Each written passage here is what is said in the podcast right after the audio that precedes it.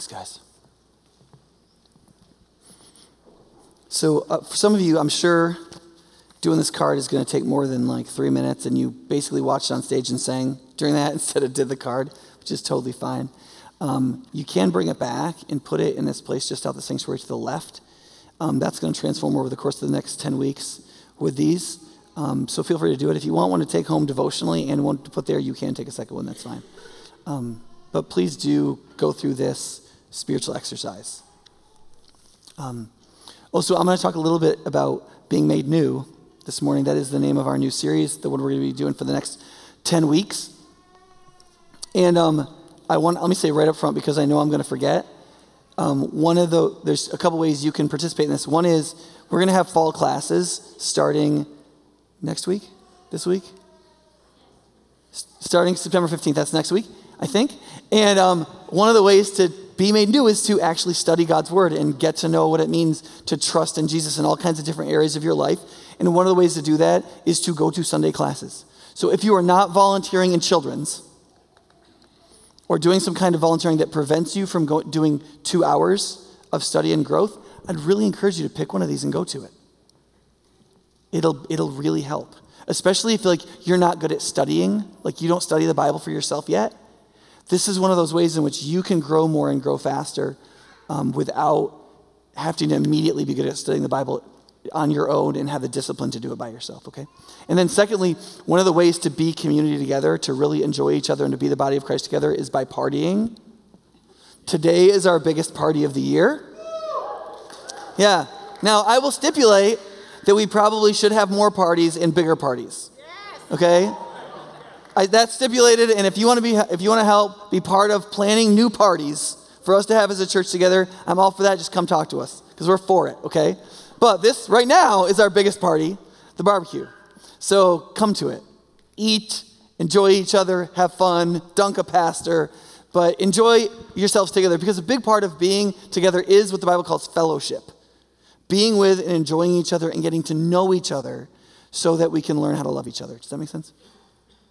Okay, great. I think my clicker's over here. Okay, so this week we're starting a new series called Be Made New.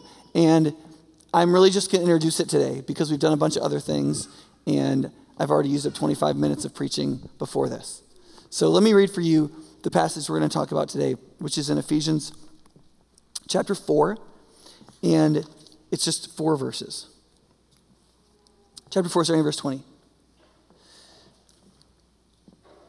The Apostle Paul just got done talking about the way people fall into increasing and progressive corruption, and how bad that is. And then he says this, that, however, is not the way of life you learned when you heard about Christ and were taught in him in accordance with the truth that is in Jesus. You were taught with regard to your former way of life to put off the old self, which is being corrupted by its deceitful desires, and to be made new in the attitudes of your mind, and to put on the new self, created to be like God in true righteousness and holiness. One of the things, so I went to seminary in the early 2000s when big church with exciting fall campaigns was like a thing. And every fall, churches would do really high production stuff. And in that really high production stuff, they would do like really inspiring stuff like, you're going to change.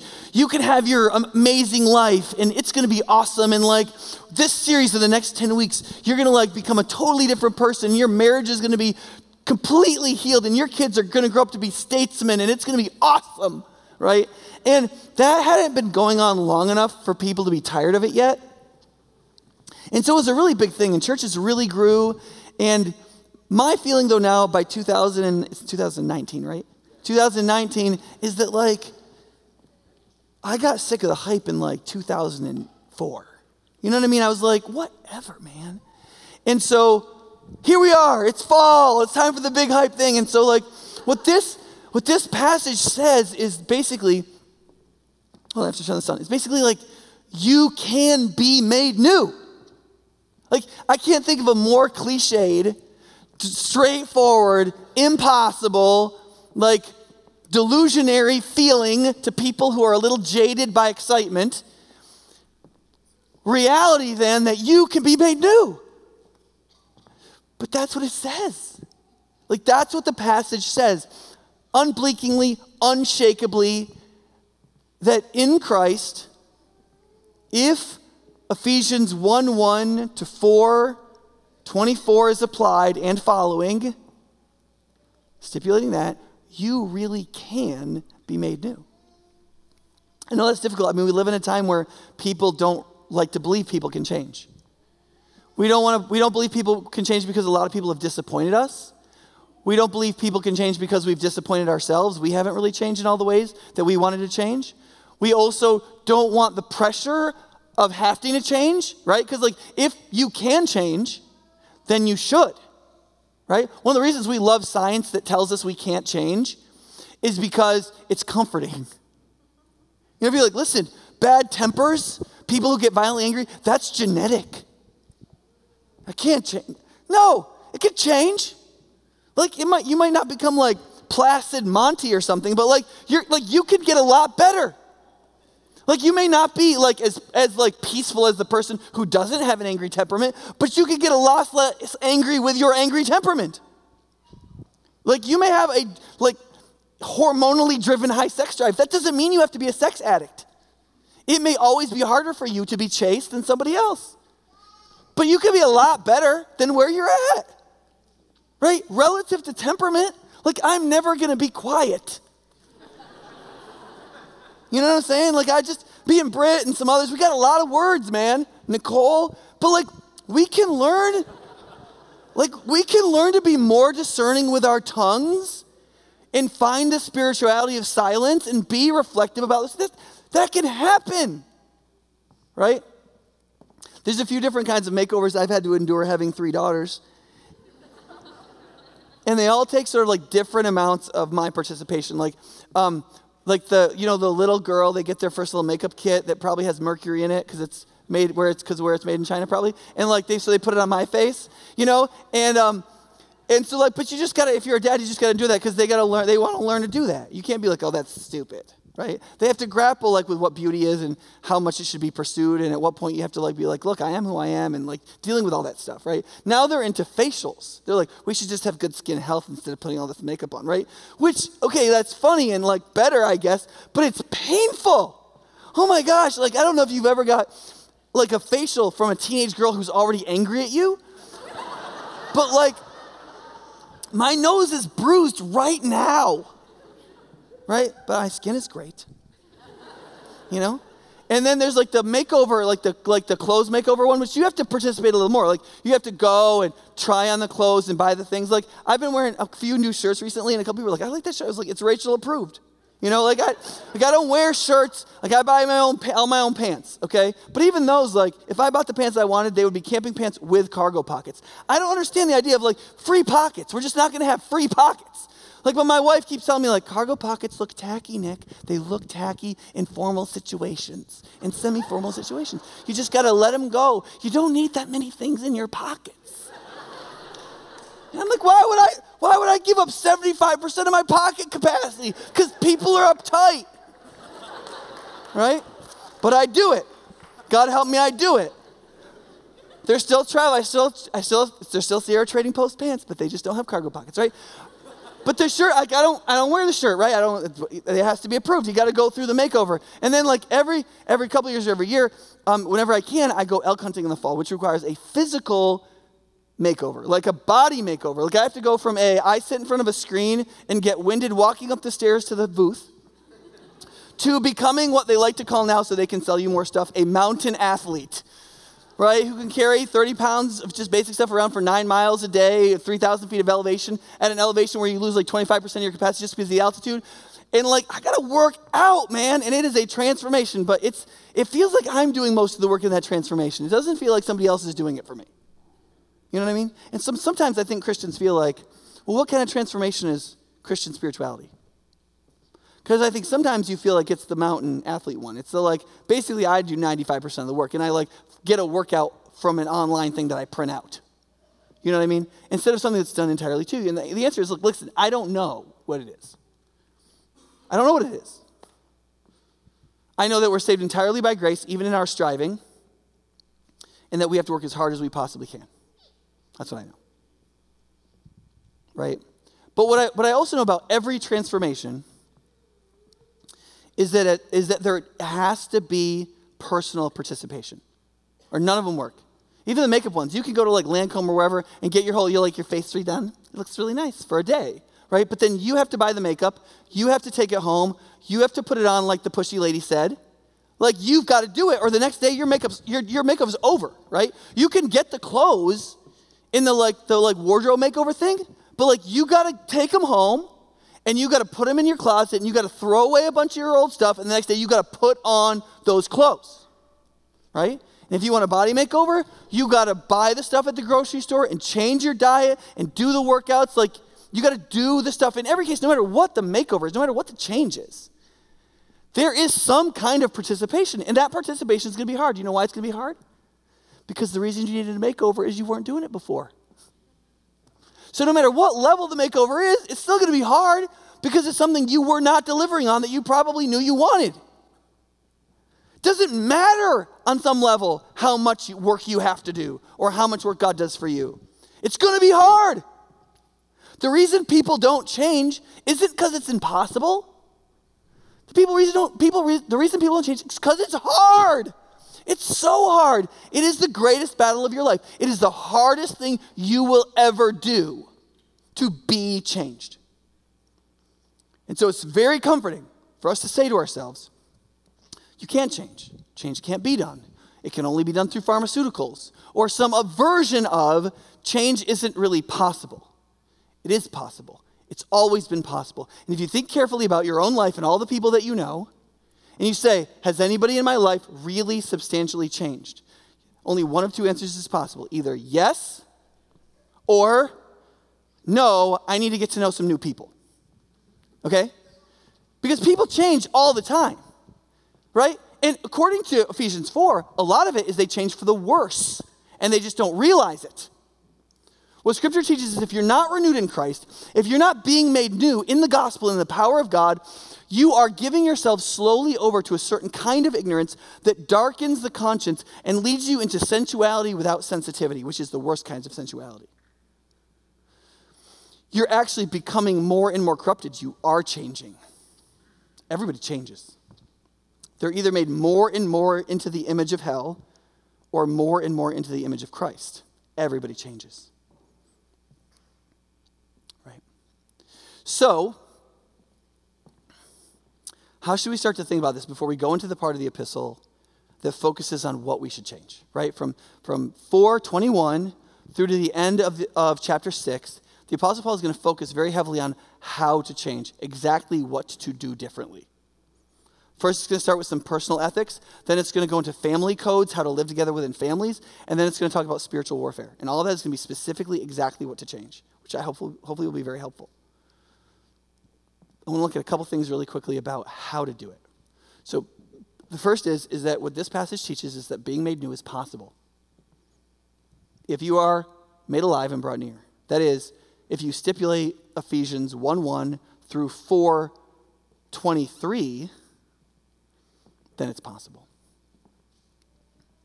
You see, the whole purpose of the Apostle Paul writing the first half of this book is to tell you the conditions in which change is possible, and these are the only conditions in which consistent, long-term, substantial spiritual change is possible.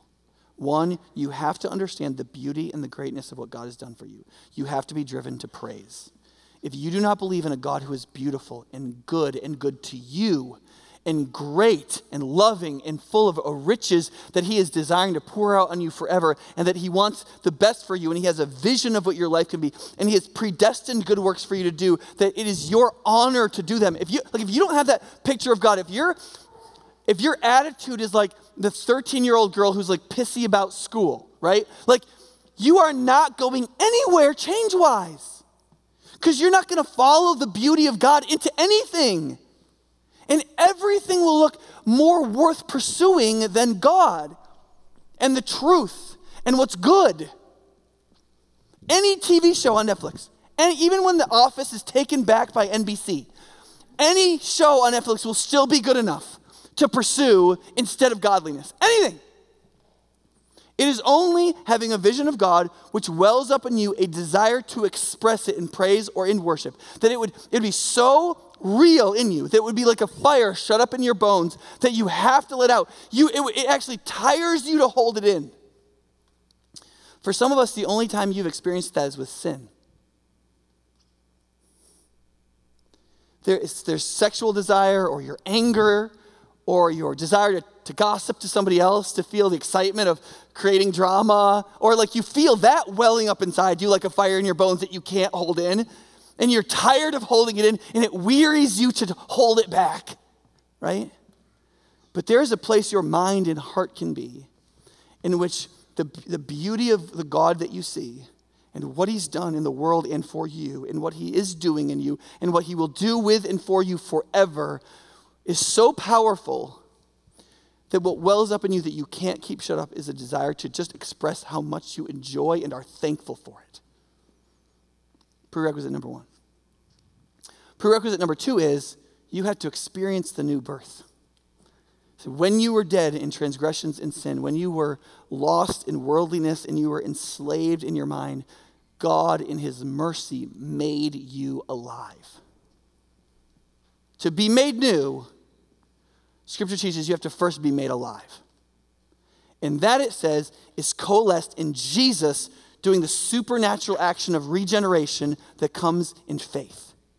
You have to put your full and complete faith in everything you believe about yourself, in everything you think is important, in your right to rule yourself. You have to put that in Jesus.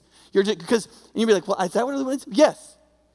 You have to put your salvation in Jesus' hands. And your salvation, broadly understood, is everything you're hoping for. It's not just eternity in heaven. It's like getting married and making enough money and all the things you think will make your life worthwhile, will make your life the way you wanted it to go. All that. You hand over to Jesus. And you're like, I should be dead.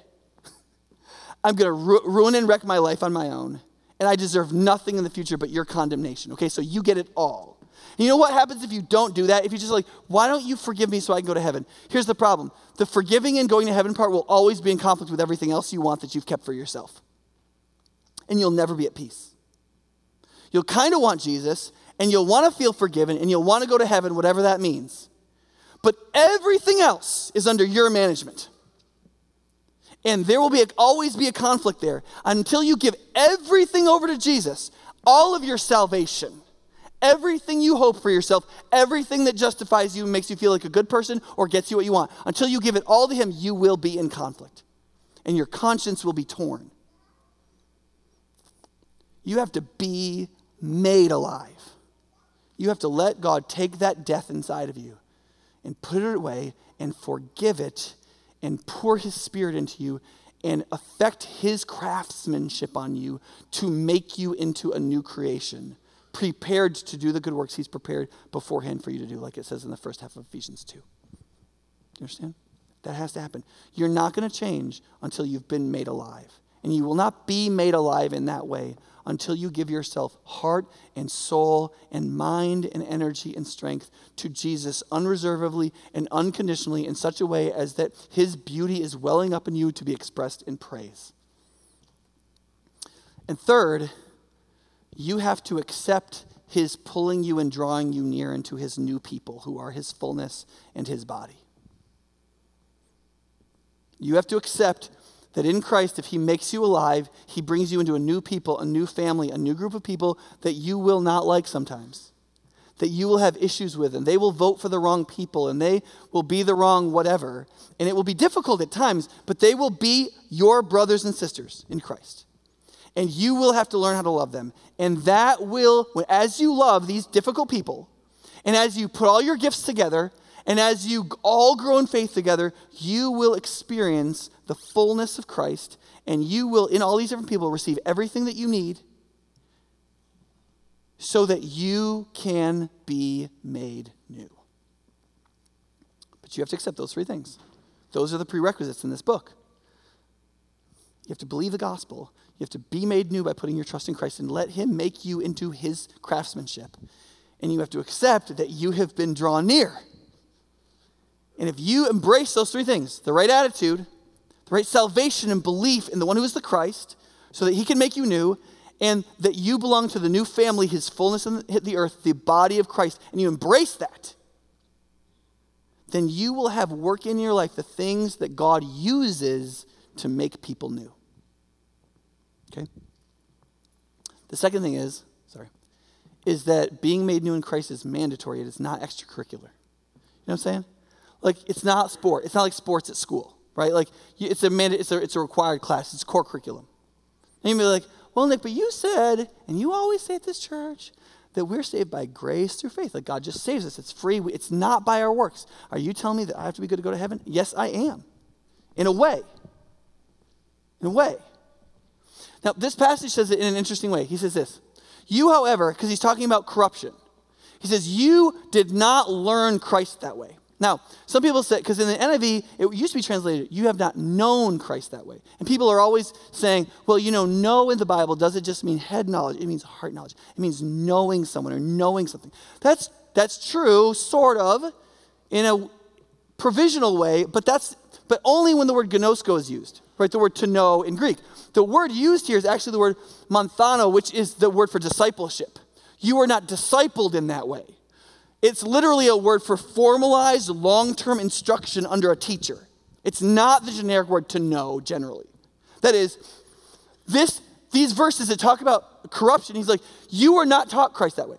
If, in fact, you learned the truth as it is in Jesus, meaning if you learned the real Jesus, you did not learn that you could believe in God and you could believe in Jesus and that you could believe you were going to heaven and then you could give yourself to the worldliness that includes a certain ignorance and corruption that leads to sensuality without sensitivity, which leads to destruction. You were not taught that. Well, then what were you taught?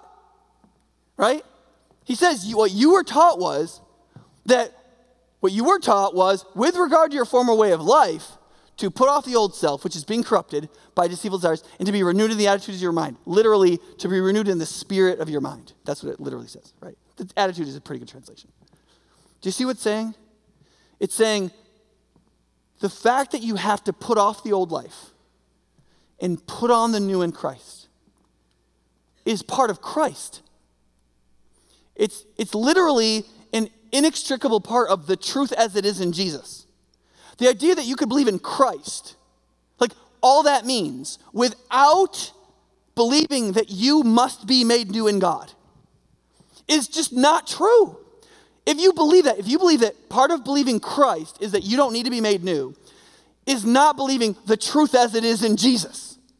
Do you see what he's saying? He's saying you cannot understand what Jesus means. You can't understand the truth about Jesus. You don't know what Christ even means. You have no idea what it means to be a Christian if you don't believe that part of it is to be made new. Now you'd be like, now Nick, you're basically saying that I'm saved freely by grace, but the cost of it is I have to become this great person. No, I am not saying that. Being made new is one of the benefits. It's one of the things you get additionally to being forgiven. Right? You get forgiven. You're justified by faith. You're given the free salvation of God, but you're given the whole salvation, which is not just not being damned. It's the entire rescue back to the image of God and everything you were created to be. It's a feature, not a bug. It's part of what you get. It's like somebody giving you a car and an airplane, and you're like, wait, I have to pay with the airplane, the car. No, they're both gifts, and the airplane's better. Like, the idea that, like, oh, I got to work at it now. No, you're totally misunderstanding. You were forgiven and justified so that you could be transformed into what you were always meant to be, so that you could really bear the image of God, so that you could become a being that if we saw it now, we would all bow down and worship forever. Just the being made new is the salvation. It is the gift. It's not something you now have to do. The forgiving and this justification was just to get you there. And so it's mandatory because it is the thing. And so you can't imagine that you know Christ or you know what Christ is or that you believe the truth as it is in Jesus or any of those things. Even the most basic, most fundamental truth about Christianity, if you don't see as fundamental to being a Christian, becoming a real Christian. That is growing to be like Christ, pursuing godliness with all its failures and all its inhibitions and all its delays and all its difficulties. The pursuit of godliness is what you're doing. It is what our lives are for. And it is the best pursuit and the most beautiful one if you see the beauty of God. You see the beauty of what God has done in your salvation, then you would see that the greatest pursuit of every moment of your life is to become more like the God whose praise is always welling up in you in thankfulness. These are inextricably bound to each other and cannot be separated, right? And then the last thing we should look at is that being made new has a method. It doesn't just magically happen. Like, I understand, like, and I believe this for a long time, that what I wanted was for me to just be changed just because I believe in Jesus, just because I have the Holy Spirit inside of me, as Jesus promised. And that it should just happen, right? And then a lot of us are sitting around, we're like, why is this not happening?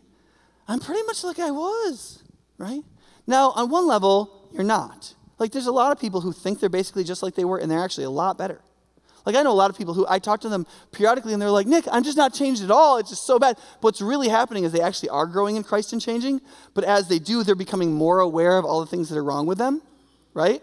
And so they actually feel a little worse about how good a person they are, but they've actually grown a lot.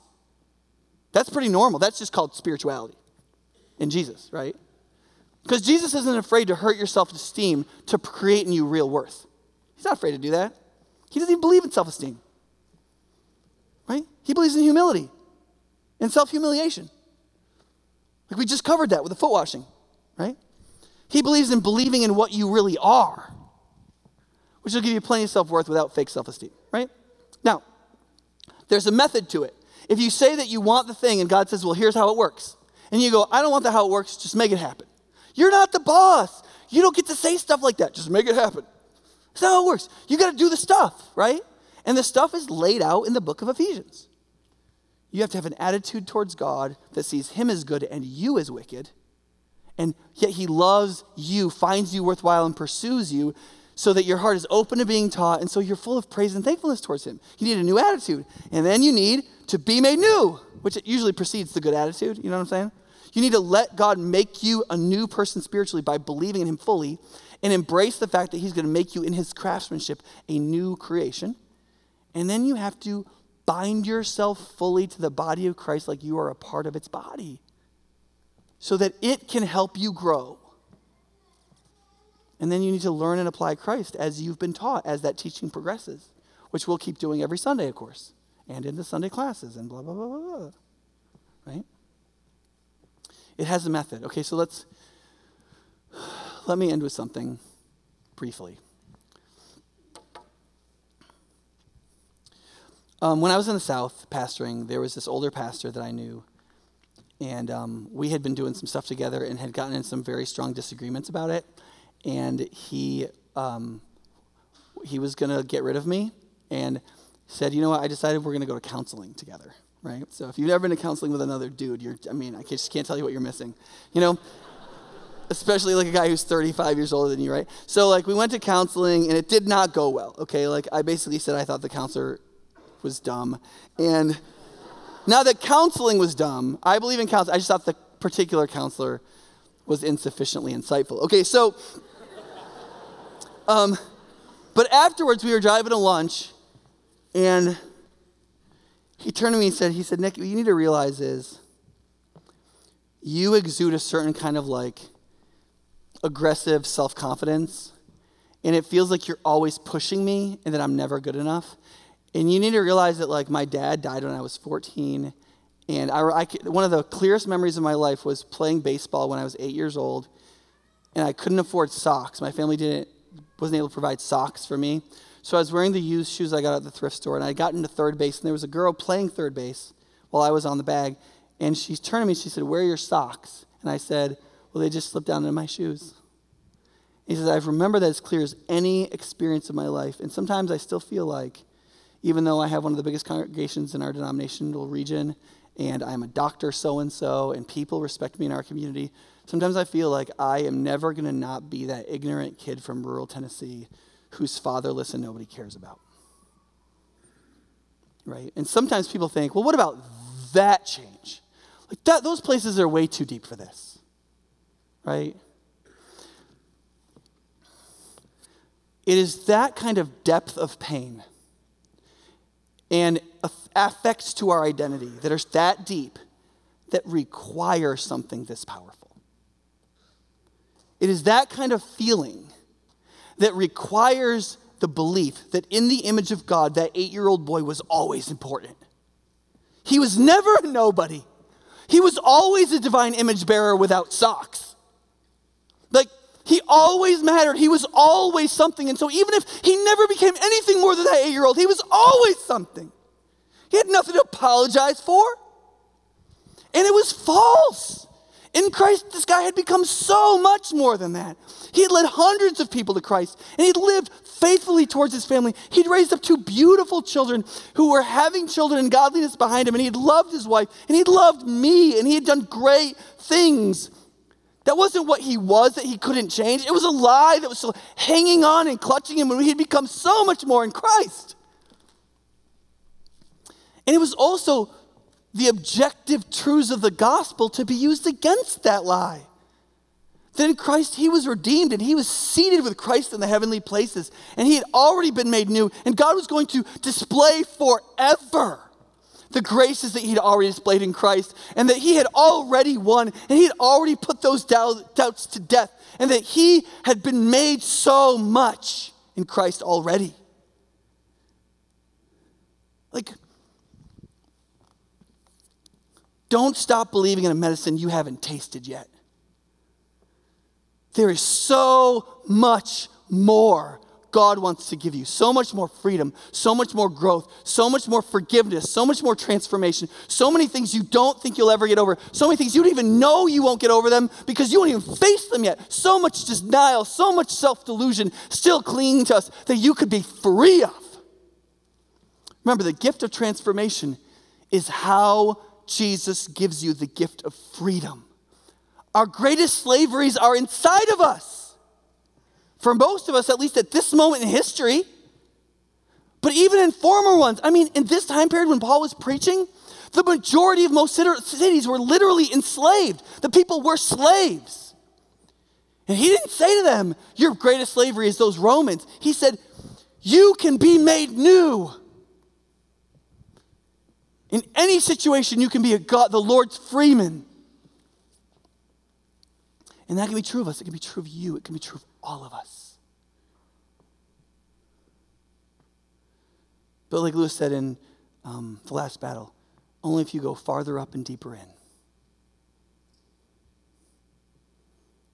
Everybody's afraid of the great forest of faith. It's dark and there's weird sounds and you don't know what's in there. But you have to go farther up and deeper in. It's the only way. It's what your life is for. You say already cliche to your friends that life's a journey. You drive to a stupid airport here in Massachusetts, life's a journey. And then we're Christians and we say that we sort of believe that and then we don't really go into the mountains because it's hard.